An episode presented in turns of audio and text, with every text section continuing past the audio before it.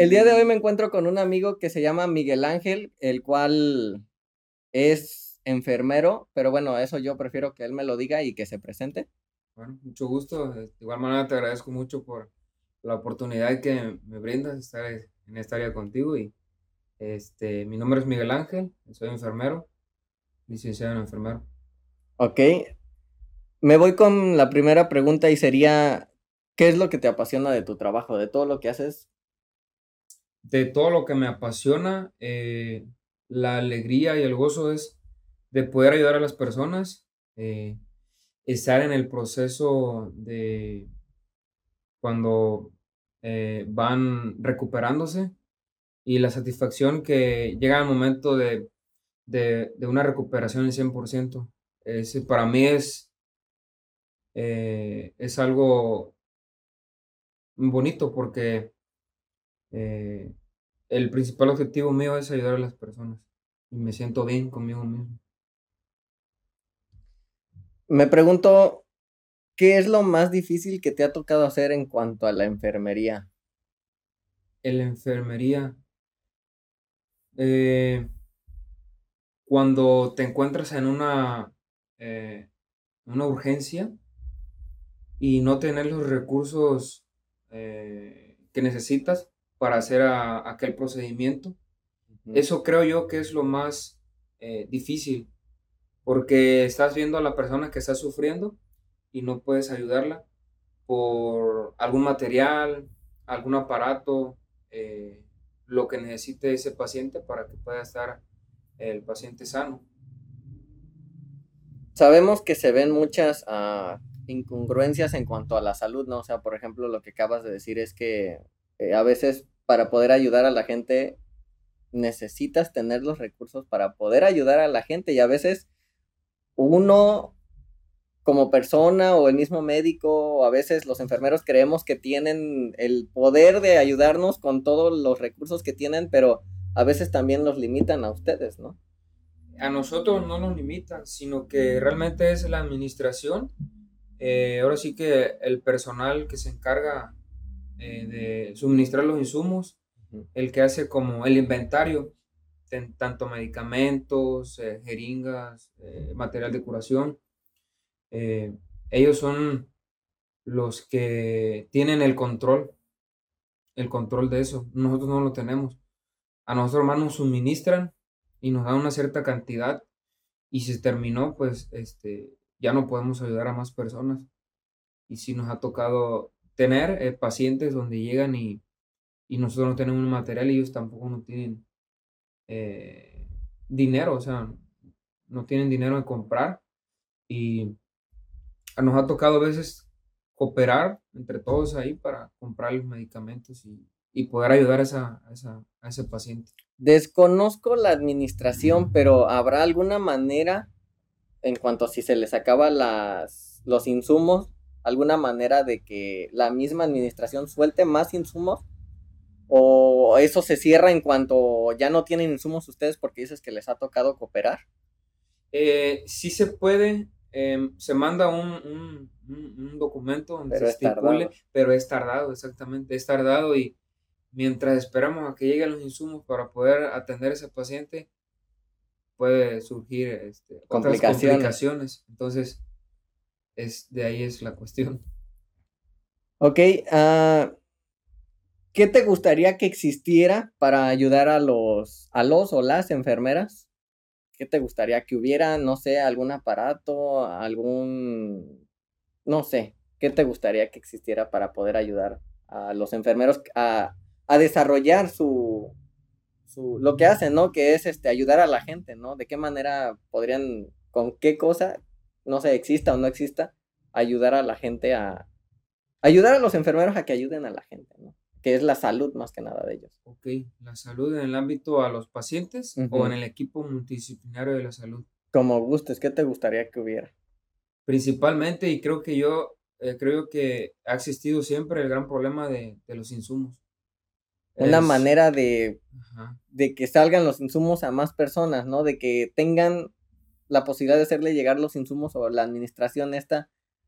Yo siento que es la administración. Abra más insumos para cada persona, ¿no? Algo así, ¿no? que no, que, que se tenga una buena seguridad en todo el material y medicamentos, porque hay mucha salida de medicamentos por fuera. Ese es el gran problema. Por eso no se alcanzan los medicamentos ni material. Que haya una seguridad. Ahora sí que velemos, o ese personal o ese equipo que vele por, por ese material para el pueblo, que es mucho más, eh, eh, es necesario. O sea, que, que, seamos un equipo en confianza para que no esté, tenga salida de medicamentos. Ok. Y en el ámbito de, del equipo multidisciplinario de la salud, eh, lo que he visto que se sufre mucho de estrés, estrés laboral, estrés físico, eso es lo que he observado, y que, que haya más contratos para enfermeros, eh, un contrato, una basificación, porque eh, me, he topado, he, tenido compañeros de, de, enfermería que llevan 10, 15 años con solamente contrato. Pero ese lapso de tiempo no te lo cuentan para ti como antigüedad. Y cuando tú tienes un contrato es un pago muy mínimo.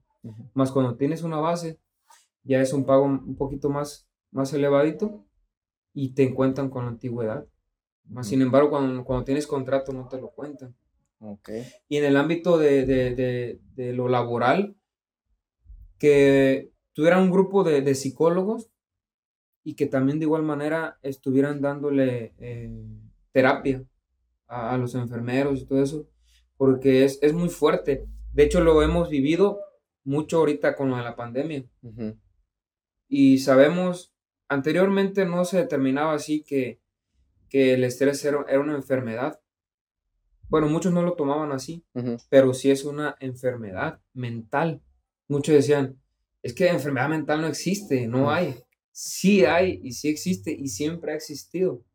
Entonces, pero cada vez tenemos ah, más estrés porque todo queremos más rápido, porque este, la tecnología es lo que nos está ocasionando el estrés. Eh, uno va a una, a una tienda y quiere las cosas ya, ya, ya, ya. Este, quieres la hamburguesa y dice, es que en tal establecimiento me lo dan en un minuto y tú estás tardando ya tres minutos y, por eso, ese es el estrés. Eh, en la pandemia se vivió mucho el estrés en cuanto, principalmente desconocíamos mucho de, del COVID, desconocíamos eh, eh, tratamiento, desconocíamos eh, el material que debemos utilizarlo, cómo utilizarlo, cómo ponértelo, cómo quitártelo. Todo eso desconocíamos y teníamos eh, muchas zonas de alto riesgo en el momento de contagio. Y, este, y luego aparte, pues se te viene a la mente tu familia, tus hijos o los que tienen hijos, tus papás, o sea, todo eso, y ese es el estrés. Y tú estás viendo los pacientes, cómo están de graves, sus síntomas. Y sí me gustaría que hubiera un grupo de psicólogos donde estén trabajando con el equipo multidisciplinario de la salud, con todos, tanto como enfermeros, médicos, camilleros, este, los que hacen la limpieza, porque todo es un equipo. Si el de la limpieza ah, no hace bien su trabajo, ah, ahí este, tenemos eh, alto riesgo de infección, de contaminación para el paciente, tanto como para el paciente como, para, el equipo. Tocaste dos temas que me llamaron mucho la atención. Fíjate, por ejemplo, decías que la tecnología nos está causando estrés, pero no como tal, o sea, no es que la tecnología como tal nos esté causando estrés, sino que lo veo como de, ¿sabes qué? Este, esto ha, la tecnología ha ayudado a reducir tiempos. Sí, o sea, por ejemplo, si, si antes, por ejemplo, para una hamburguesa tenías que esperar media hora, una hora, hay gente como algunas empresas que no quiero mencionar, pero decían, no, pues, ¿sabes qué? En un minuto te la tengo, ¿no? O por ejemplo, este, necesitabas conseguir este, pongamos así, algo, o comprar en, en, un pueblo como en el que estamos, que es Iguatanejo, comprar un aparato o comprar algo que no había aquí, antes era imposible. Ahorita ya pides tu, lo que tú quieras por internet y te traen este todo en cuestión de, ¿qué te gusta? ¿Dos días? ¿Tres días a lo mucho? Pero si son eh, envíos muy, en dos días ya están aquí, entonces todo esto ha ayudado a que el ser humano se acostumbre que, ah, ya lo puedo tener más rápido. Entonces, eso que dices, el estrés es en cuanto a, no es que la tecnología nos genere estrés, sino que nosotros mismos nos hemos ido adaptando a tiempos más cortos.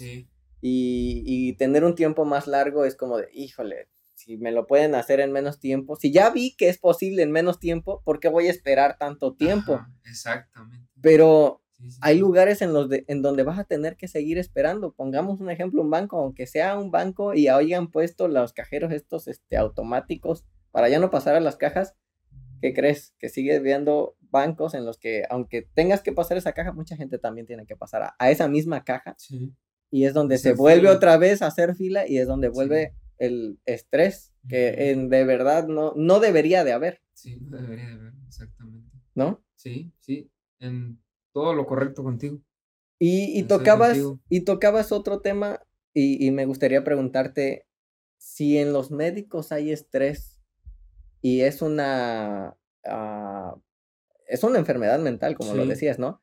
Y mucha gente no lo quiere ver del lado de las personas, las personas que estuvieron en, encerradas ¿Qué onda con, con la, ¿cómo se llama? Con la ansiedad.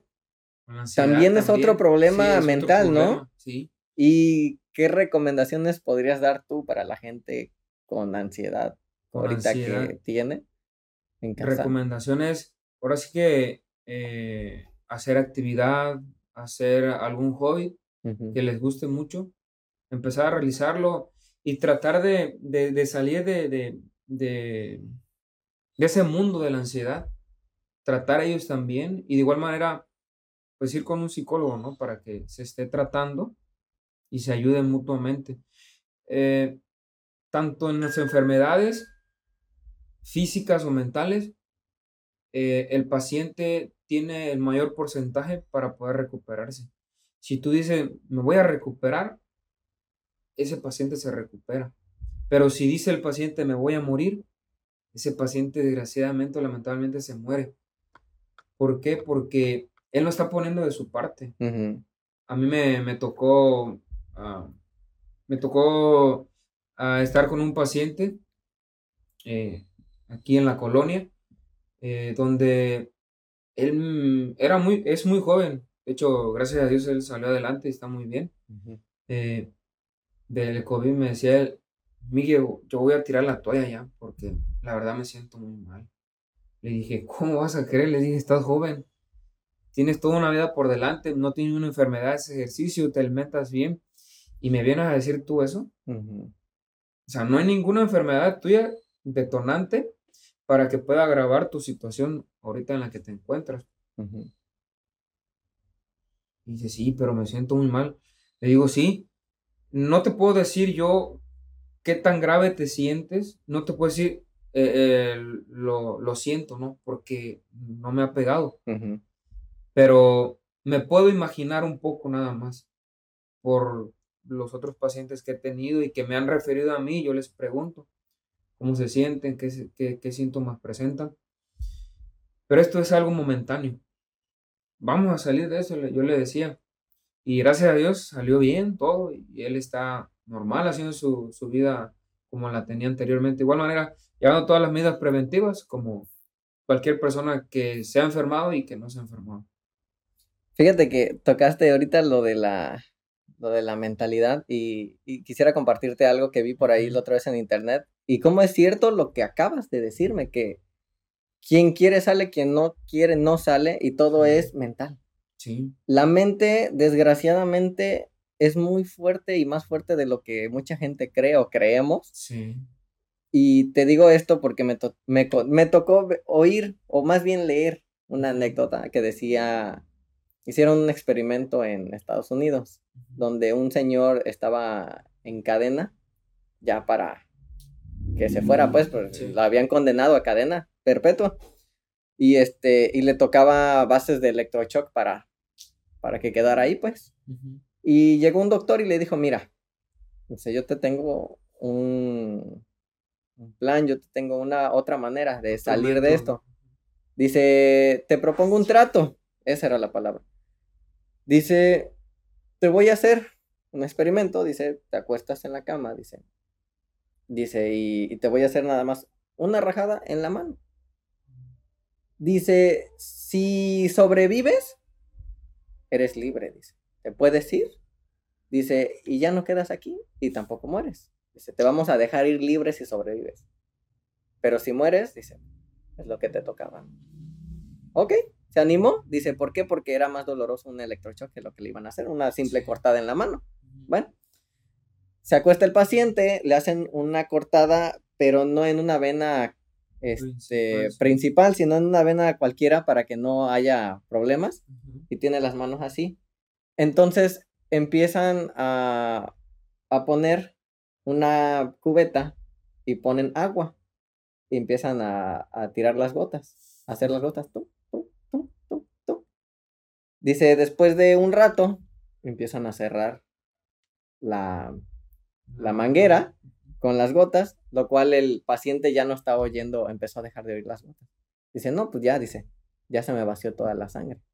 Porque le dijeron, dice, te vamos a, dice, si se te vacía toda la sangre, sigues vivo. Si no, ya. Y, y, y esto es lo más sorprendente. ¿Por qué? Porque en ningún momento fue de gravedad su, su abertura. ¿Sí? Tiró una que otra sangre, pero ya después ya no tiró. Lo que se estaba cayendo era la, cubeta con las gotas de agua. Y cuando cerraron la, la, el agua para la cubeta esta, resulta ser que él dijo, no, pues ya me quedé sin sangre. A la, a un, al minuto sufre un paro cardíaco. Y todo fue porque él pensó que ya no tenía sangre y que ya estaba. Y murió todo por gracias a la mente. Nos damos cuenta qué tan poderosa es, ¿no? Sí, es, muy poderosa la mente.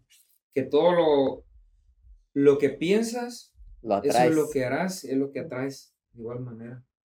Sí, así es. Te hago otra pregunta en cuanto a la salud. ¿Qué opinas de que a veces la gente ve cara a su salud? Sabemos que la salud se le tiene que dar a todas las personas y que a veces eh, no está a veces en nuestro alcance pagar algunos tratamientos o algunas operaciones que son pues caras, la verdad. Pero siempre creo que está primero la salud. Entonces, ¿qué opinas de que a veces la gente, bueno, si sí tienes, pues deberías de, ¿no? ¿Tú qué opinas? Yo siento que es, es principalmente y, y la base es la educación. Porque siento que aquí en México no nos han inculcado de la salud, del cuidado de la salud, el ejercicio, he escuchado muchas personas que dicen, este, ah, no, pues tú, vas a hacer ejercicio porque te quieres ver bien mamado y que no sé qué, y quieres apantallar, ¿no? Es vanidad. No, desde atrás y hasta ahorita, yo siempre lo he tomado que es como, que es, es para mantener bien tu salud. Es una. Eh, la otra, en cuanto a la educación, eh, así somos los mexicanos. Eh, vamos a, una consulta cuando estamos enfermos, nunca vamos a una consulta sana. Eh, nos hacemos unos estudios cada que nos enfermamos o cada cinco años. Vamos a, hacer los estudios cada cinco años, hacemos estudios y no tenemos un control. Así es que de que hay las posibilidades de pagar tal procedimiento, una consulta, una consulta normal.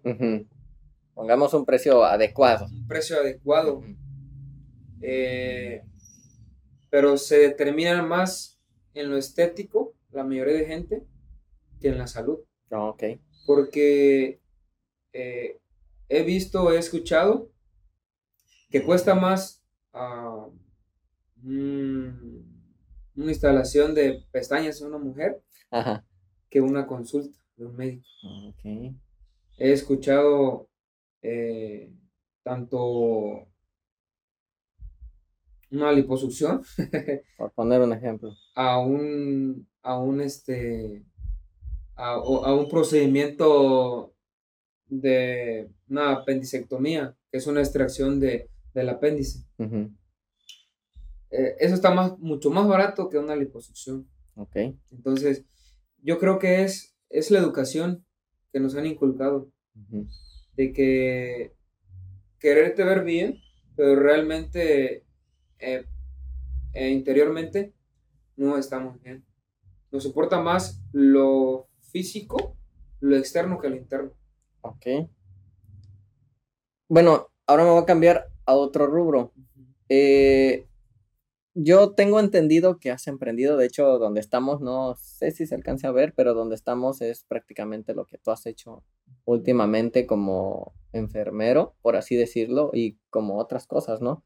Entonces, me pregunto yo aquí, lo que hiciste, este ah, local que tienes aquí, lo que hiciste es emprendimiento. Mi pregunta es, ¿se puede emprender sin un peso en la bolsa? Sí se puede, sí se puede porque ah, eh, yo así lo, lo, ves. Así lo veo, que vale más eh, tener conocidos o amigos eh, que dinero. Donde alguien te patrocine. Yo siento yo, siento yo que importa más el interés, las ganas de hacer lo que tú quieras eh, que tener el dinero, porque he conocido a gente que tiene dinero y no quiere hacer, y nada. No quiere hacer nada. No quieren salir de ese confort, no quieren desvelarse, no quieren sacrificios, no quieren esforzarse. Quieren todo fácil y rápido y en abundancia. Pero no es así. Ah, las cosas no son así. Todo es un proceso, todo es un tiempo. Debemos de tener paciencia, mucha paciencia, perseverancia y mucha fe en lo que estás haciendo. Porque si tú como, como líder, si tú como emprendedor no tienes eh, esas bases, eh, pues los pensamientos negativos que lleguen a tu mente o que o gente externa que te quiera inyectar a ti de pensamiento negativo, te vas a ir con ellos y vas a decir no, no, no, no se puede y va a cambiar tu forma de pensar. Bueno, entonces, aparte de lo que estabas diciendo, tocaste algunos puntos que me llaman la atención. Por ejemplo, decías, eh, más vale tener amigos y conocidos. Esto yo lo he visto que decía una amiga, por ejemplo, decía, eh, el famoso networking, que significa tu, tu red de amigos o, relacionarse, perdón, con algunas personas, ¿no? O sea, va a haber alguien que siempre te vaya a ayudar o la ayuda llegará de otros lugares, pero siempre va a haber alguien dispuesto a ayudar con lo que estás haciendo. apoyarte. Eh, así es, entonces eso está genial y luego decías otra cosa, por ejemplo, al último, de que los pensamientos negativos. Y eso, eso me, me llama mucho la atención porque eh, tú cómo, cómo este... Bueno, eso es una, es una pregunta más adelante, pero lo que yo veo es los pensamientos negativos jamás, si tú crees, lo que decías tú, si tú crees en ti, si tú crees en lo que estás haciendo, que lo demás no te importe. Simplemente sigue lo que haces porque tú crees y nadie más tú crees en lo que estás haciendo. Mm. Nadie va a creer en ti hasta que lo logras. Pero si no crees tú en ti, no lo vas a lograr. ¿No? Tienes, tienes que creer en ti, este, primeramente, para que puedas lograr aquello que, que es un sueño y pueda convertirse en realidad. Primero lo que tienes que creer en ti. Ok. Una pregunta más. ¿Cómo fue tu proceso a la hora de emprender? Este, desde buscar el local, eh, ver cómo te vas a administrar, o sea, de principio hasta ahorita, ¿cómo ha sido tu proceso para emprender? ¿Cómo empezaste y qué fue lo que fuiste haciendo? ¿Qué pasos para poder llegar hasta ahorita? Para llegar hasta ahorita, eh, yo no tenía noción en tanto eh, en los medicamentos, en, en laboratorios, eh, patente genérico, ahora sí como esto lo repito, yo soy enfermero, no tenía ni una experiencia eh, en tanto a esto. Todo se dio a la oportunidad, todo se dio a... Ahora sí que fue, fue Dios el que, que nos dio todo esto en, en el local, en, te, te, lo voy a repetir, más vale más dinero más vale, perdón, más este, conocidos y amigos que el dinero. Este, a mí me dio, a, mí me ayudó una, una persona, una, señora que ella, ella eh, conoce todo este ámbito, eh, conoce proveedores, conoce laboratorios. estoy muy agradecido con ella, de hecho, la verdad, que, que sin ella no hubiera logrado todo esto, porque ella fue la que también me motivó eh, también me estuvo ahí conmigo, de la mano en todo, en, todo, en todo ese proceso, ¿no? Porque es algo muy difícil y complicado entrar en un lugar inexplorado para uno, porque cuando ya otros han explorado ese camino, pues ya no es difícil, ¿verdad? Pero cuando tú no, de, cuando desconoces de muchas cosas, se te hace algo complicado. Y más cuando no tienes uh, una ayuda o alguien que te vaya guiando de la mano. Es muy complicado. Y así fue mi proceso eh, en, en, todo esto. Y le doy muchas gracias a, a, ella que me ayudó. Estoy muy agradecido con ella porque si no hubiera sido por ella, no hubiera puesto a la farmacia. Desde años atrás tenía la inquietud, tenía ese pensar, tenía las ganas de poner una farmacia. Mas no sabía cómo, no sabía cuándo, ni con quién, ni a dónde. Pero sí lo traía en mente. Sí ya lo, ya lo venía reforzando, venía pensando. De hecho, desde ese tiempo ya tenía el nombre. tenía el nombre de la farmacia yo. Entonces, eh, por eso, pero eso no, no engloba que vas a poner la farmacia con, un simple nombre, ¿no? Con el simple nombre, sino que pues necesitas saber de muchas áreas más. Tocaste dos cosas y quisiera comentar al respecto. Por ejemplo, dicen por ahí, más vale mentores que maestros, ¿no? Que por así decirlo, esta señora eh, fue una mentor para ti, podríamos decirlo. Sí, exactamente. Ajá, la segunda cosa que decías eh, y que no hemos dicho es es este, a ciencia cierta, qué es lo que, en dónde estamos, ¿no? Estamos en una farmacia y lo que pusiste fue una farmacia, ¿no? Sí. Ok, ya nada más quería aclarar ese punto por si se les había ido y me voy con tres preguntas que me hicieron en, en Instagram, que para los que quieran hacer preguntas más adelante en siguientes entrevistas, me pueden seguir ahí. Me preguntaban por ahí, ¿qué tan fácil o difícil ha sido emprender?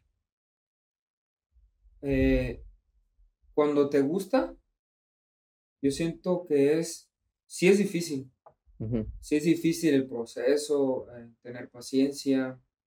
Eh, llegas a un momento donde tienes el, local, el establecimiento y, y, no hay clientes, ¿verdad? Y hay tiempos donde sí te desanimas, te impacientas, te desesperas. Es correcto. Y más cuando tienes una familia, cuando tienes que, eh, tienes que pagar la renta, la luz, este, por eso te, te, desesperas, más que nada, ¿no? Sí. Porque no, no, no hay fruto, nada de No ves un avance en ello. no ves un avance. Eso es lo más difícil. Eh, estresante cuando vas iniciando porque eh, pues tienes mucho trabajo, ¿no? Físico y, no conoces mucho del área, sí. es algo complicado. Cuando ya conoces el área, eh, no es tan difícil, pero cuando no la conoces, sí, es algo complicadito. Pero todo se puede lograr si tú lo quieres hacer. Ok. Nos preguntaban también, ¿qué te dice? Y es la pregunta que, era más atrás, ¿no? Pero nos los preguntaban también aquí, ¿qué te dice la gente a la hora de emprender? O sea, las críticas, ¿no? ¿Y cómo las superaste si fueron malas? Eh, principalmente eh, debes de tener una base y debes tener un objetivo. ¿no? Decías hace rato, por ejemplo, eh, es que si no crees en ti y la gente te empieza a jalar, es prácticamente por donde se quieren preguntar ellos, ¿no? Sí, O sea, te dicen cosas y si tú no tienes tu objetivo, lo que acabas de decir, como que te vas para allá, ¿no? sí, ah, ah, exactamente. Debes tener una base bien firme, bien firme de lo que tú quieres. Eh, cómo, cómo lo vas a hacer, con quién lo vas a hacer y tener mm, no planes, porque la verdad, eh, yo nunca he tenido planes y en este, en este momento lo estamos viviendo. Eh, hace como dos años, llevamos para dos años con el COVID, eh, muchos tenían planes y el COVID Llegó a arruinar. Sí, tornó todos los planes de grandes empresas, empresas eh, medianas y microempresas. Sí, Y no hablemos de empresas, sino que eh, planes personales baja de la gente. te los tronó. Sí, Entonces, pero sí debemos tener algo firme o, o planes donde tú digas, quiero hacer esto y voy a trabajar ya, ahorita. Eh, ¿Cómo? Con lo que tienes y con lo que puedas a tu alcance. Porque si tú quieres empezar a, cuando ya tengas, no, pues cuando tenga yo un carro, no, pues cuando yo tenga dinero, pues déjame decirte que nunca vas a tener dinero. Siempre va a haber fal- faltante y debes iniciar a aquello que tú tanto anhelas. Sí, esa era la pregunta, ¿verdad? sí. Sí. Comentabas por ahí, este, las bases y todo, y, y los planes se hacen hoy, Sí. ¿sí? Pero nos preguntan también por ahí, ¿de qué manera, si te llegaron a ver personas que decían, no, es que tú no puedes, no, es que no sé qué, ¿cómo lidiaste con eso? ¿Cómo, cómo aprende uno a...? Porque a mí me pasa, tengo yo comentarios de veces de personas que no les parece lo que uno hace, no les parece lo que estás haciendo, y lo que quieren es simplemente cuando lo que tú quieres es subir, ¿no? Entonces, en lo personal yo las ignoro. Tú, eh, ¿cómo le haces, no? Por ejemplo, me decía una amiga, dice, si bien, si el comentario viene de alguien al que no quiere ser como él, agarras el comentario y se va a la basura. Si viene de alguien como el que quiere ser, se agarra como retroalimentación. Exacto. Sí, de igual manera, sí. Eh, debes eh, tratar de juntarte con personas que piensen positivo. Eso es lo principal.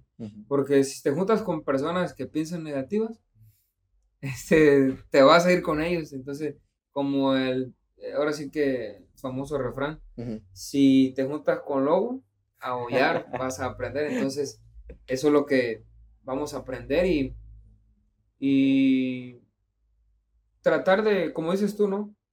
Esos comentarios negativos, como hacerlos a un lado. Dame permiso, este, ahí voy yo.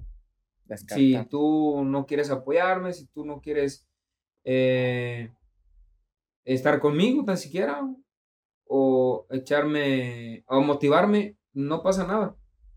Por eso debemos estar firme eh, a lo que queremos hacer. Por último, ya para terminar, eh, nos preguntaban por ahí, dice, ¿los robots llegarán a suplantar a los enfermeros? Sabemos que a lo mejor no es algo eh, que pase ahorita, eh, es latente que pase después, pero mm, yo creo que la pregunta de ahí de ellos es, ahorita los enfermeros atienden, pero esa es la tendencia, que el robot llegue a suplantar a muchas personas. ¿Tú crees que el robot suplante a los enfermeros? En sí, en sí, a los enfermeros no, pero en algunas áreas sí.